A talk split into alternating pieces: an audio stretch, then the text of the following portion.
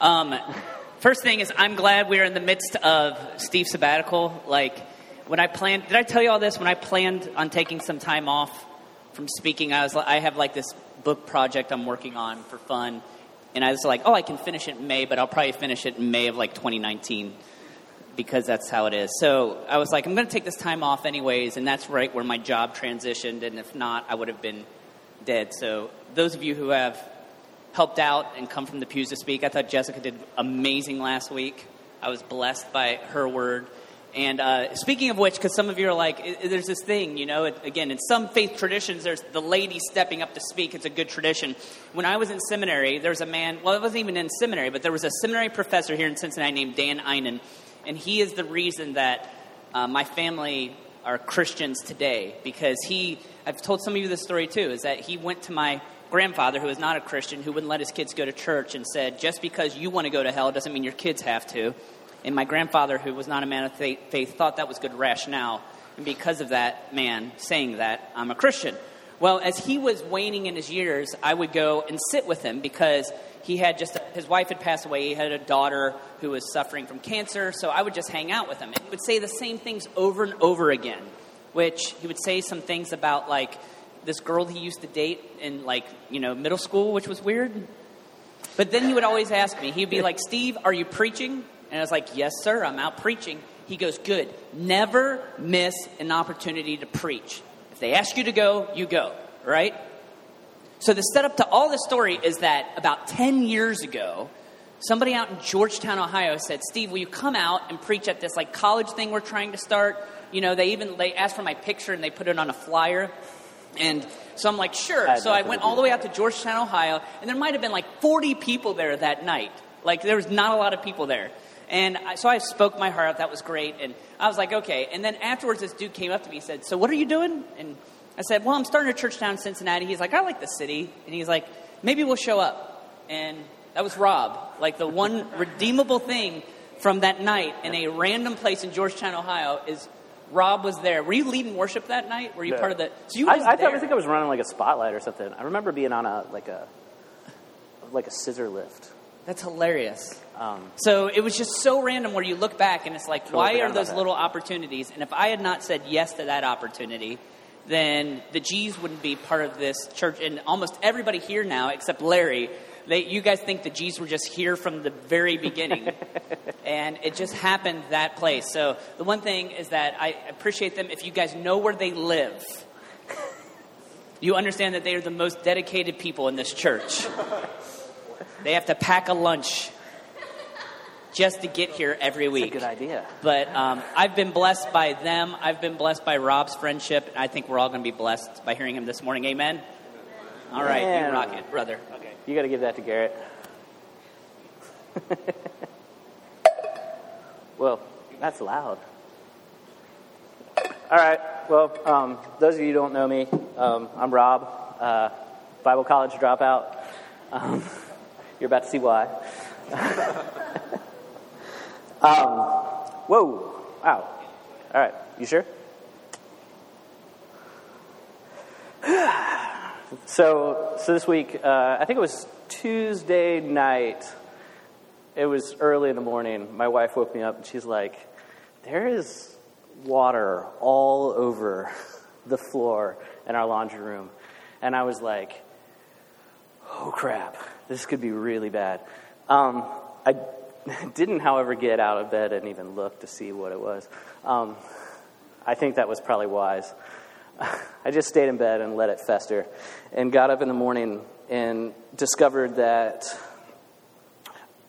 our, our washing machine was loaded kind of out of balance. I'm not going to blame anybody for that.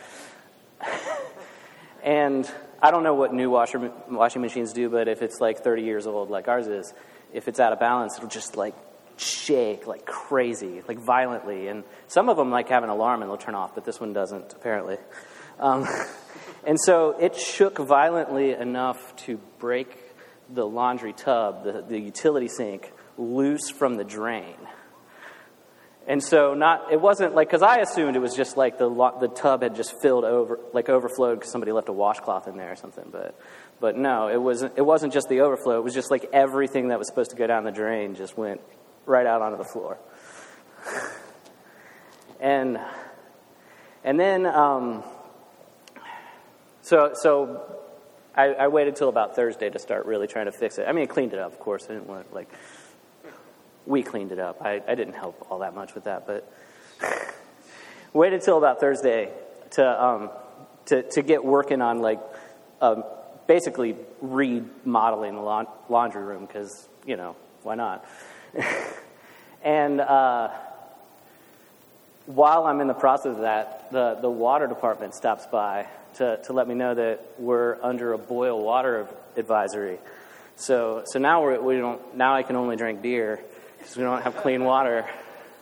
We're still under that advisory, so just letting you know. Um, but I thought to myself, man, Job, right? Just like Job, terrible things happening. That's a joke, by the way. Because um, what happens to Job is just awful. And, and I just thought it would be really fun to just try and just run through the whole book of Job this morning. Um, we got about 30 minutes. It's not as much of a joke as I was saying, but, but the, thing, the thing about the book of Job is, theologically speaking, there's, you know, it asks the question of, like, why do good things happen to bad, or why do bad things happen to good people? It also asks why do good things happen to bad people, I think. Um, it, it talks about the problem of evil but there's this other thing that happens in the book of Job that I kind of want to talk about, and it's, it's the community that takes place in the book of Job. So it's not really a theological thing as much as it is just like this thing that you see that happens.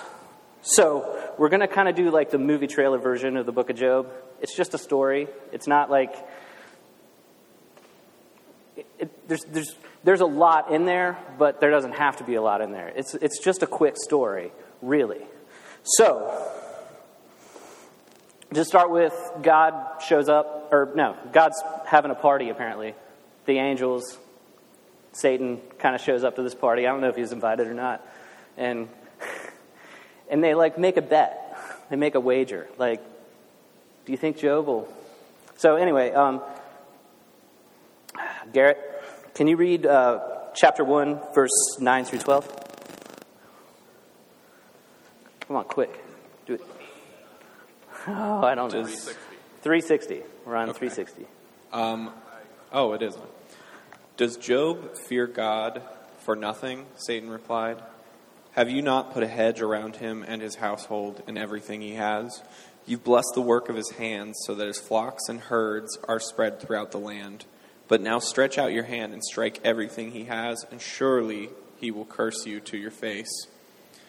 The Lord said to Satan, Very well then, everything he has is in your power, but on the man himself do not lay a finger. Then Satan went out from the presence of the Lord. Okay, so so basically the question Satan asks God is is does Job only love you because you've given him everything? And backstory for those of you who haven't read the book of Job, Job's wealthy, like super Donald Trump wealthy. Um, he's, you know, he's, he's got everything. And so essentially, God tells Satan, I don't think that I buy love. He says, I'm willing to bet that Job will still love me if you take it all. And so Satan does. Robbers come in, they steal his entire flock of oxen and donkeys. His fire from the sky comes and consumes his sheep. This is all crazy stuff. That um, more robbers come in, they steal all of his camels. Also, for whatever reason, they kill all of Job's servants except for one guy in every case. They come back, um, and then this is this is this is the worst one, I think. He he sends he sends wind and blows over the house that all of Job's kids are partying at. And so they're all dead except for one servant, of course. Comes back, tells God, or tells Job all the terrible stuff that's happened. So, and Job still doesn't curse God at this. And, and Satan's like, yeah, but, but you didn't hurt Job. You just took his friends. And so God's like, well, fine. Don't kill him, but you can hurt him. And so then Job is covered in sores, head to toe. And he's just miserable. And his wonderful wife comes to him and says, Why don't you just curse God and die? And Job doesn't, because he loves God. Um, and then Job's friends show up. Job's friends are, they're a mixed bag. But we're, we're going to go ahead and read um, chapter 2, verses 12 through 15. I'm sorry, 12 and 13. That makes more sense. It There's makes a lot more sense. in my Yeah. Bible, but I was going to go for it. When they saw Think him, about my handwriting. when they saw him from a distance, they could hardly recognize him.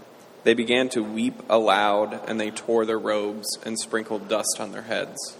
They sat on the ground with him for seven days and seven nights.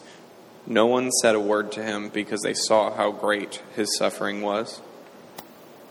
Okay, so this is one of my favorite parts in the book. And when you get towards the end, there's, there's a, maybe a little bit of theological stuff in here where, like, this is why God doesn't destroy his friends, because you'll, you'll kind of want him to. But, but they sat with Job for seven days and seven nights, totally silent, waiting for Job to speak. Um, you know, Job is in unimaginable suffering right now, and and this is like, I think this is really key because too often we try to be like, oh man, I'm sorry that happened to you. Like, what can I do? It's like, really, what you can do is just sit and, and be ready to, to comfort a person. So, so that, that's really cool. But then they go on to do some not super cool stuff. So, this, this is going to be a, this is going to be kind of a large chunk and we're going to jump around because we're just going to i'm just going to take a, a little snippet out of each one of their speeches when they decide to talk to job and they open their mouths and we get to see what they say all right so um, chapter 4 7 through 9 Consider now who, being innocent, has ever perished? Where were the upright ever destroyed? As I have observed, those who plow evil and those who sow trouble reap it. At the breath of God they perish, at the blast of his anger they are no more. okay chapter 8 4 through 7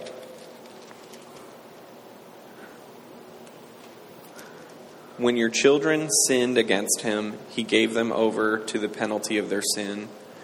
But if you will seek God earnestly and plead with the Almighty, if you are pure and upright, even now he will rouse himself on your behalf and restore you to your prosperous state.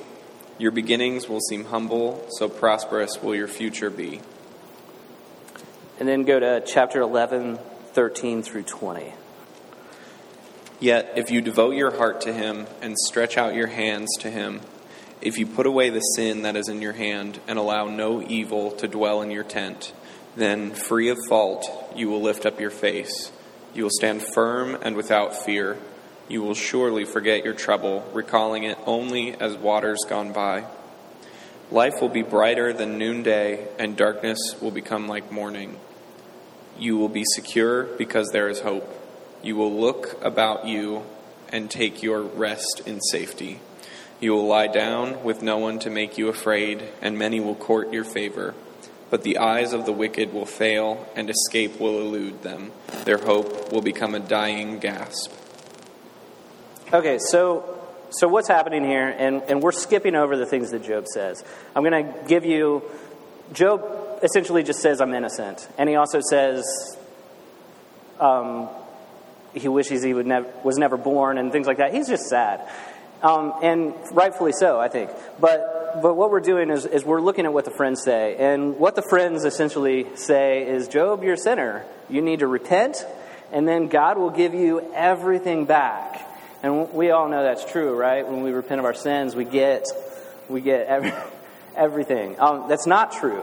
They're they're and they're, what they're doing is they're they're speaking this pretty common theology that that we even see today, which is the idea that like like prosperity comes from God because of something we do. And and the book of Job is the story that that's not the case. So I, I want to point that out and we'll get back to it. So now we're going to go to where, where God speaks. Because this is God shows up in the story. And if, if you've read the story, it's, it's kind of crazy, but, but let's, just, let's just hear the, the beginning of what God says. Um, chapter 38, 1 through 3. Then the Lord spoke to Job out of the storm. He said, Who is this that obscures my plans with words without knowledge? Brace yourself like a man. I question you, and you shall answer me. Okay, yeah. So, so then God goes on to question Job with, like, I think it's just a lot of rhetorical questions. Like, no one expects Job to be able to answer these questions. And God doesn't ever really say anything about, he doesn't say anything about this, like, Satan and God bet that happened earlier. He doesn't, doesn't say anything. He just says, I'm super powerful. Here I am. That's, that's all he says.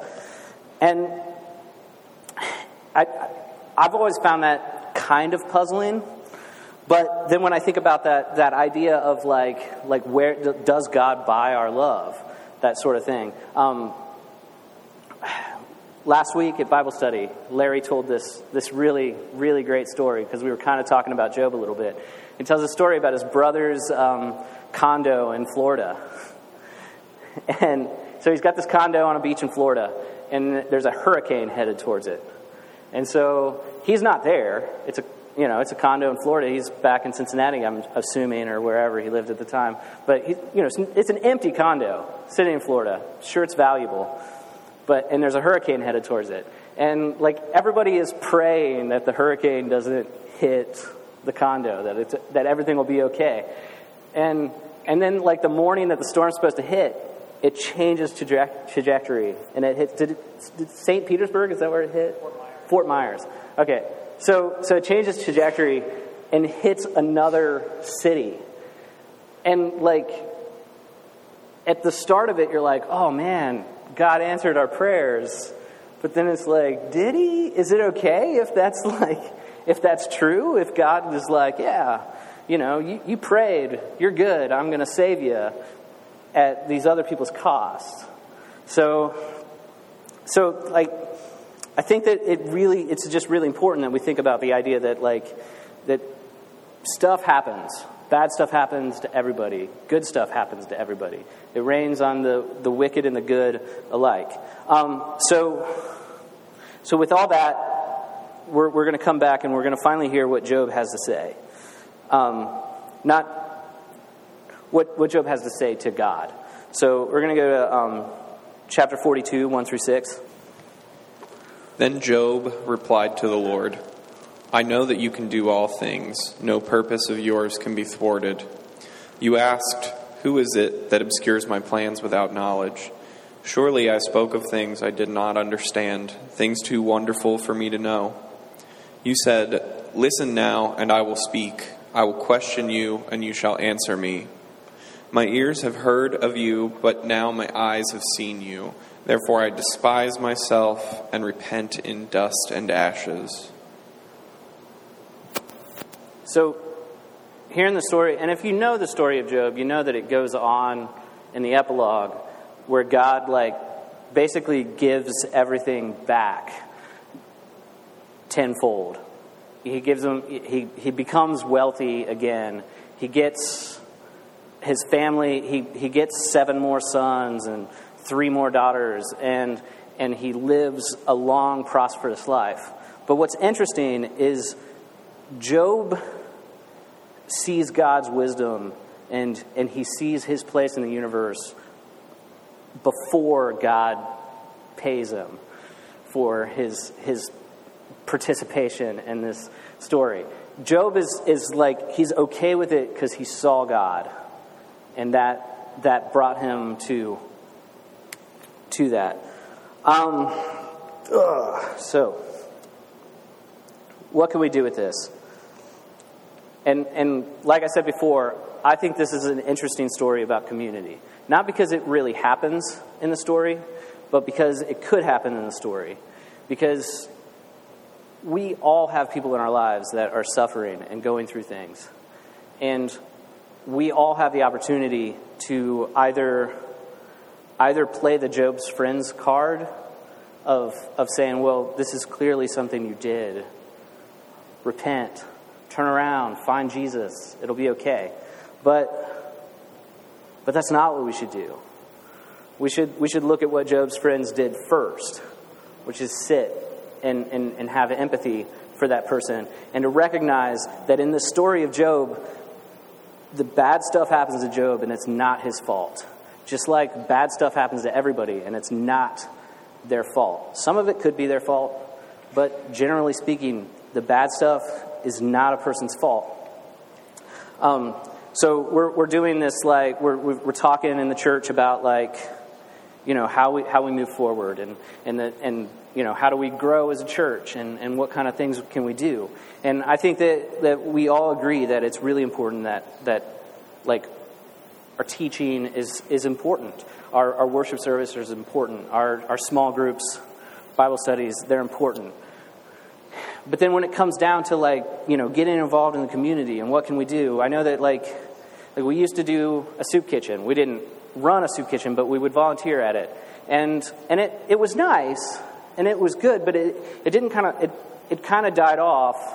And like, I don't know totally the reason why it died off, but I, I know that, like me personally, I struggled with the soup kitchen because it always felt like we were putting ourselves in a position that was higher than those people that needed the soup kitchen.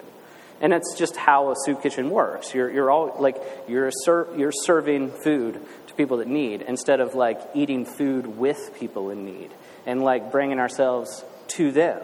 And so I just got to thinking about like like what kind of what kind of things can we do? And and it's it's more than like what can the church do to be involved in the community. And it's it's what can we personally do to be involved in our own communities and the people around us. How can we how can we make ourselves available to people that are suffering? So, with that, I'm going to do something a little bit different, and it's why I was racing through this to try and get through this.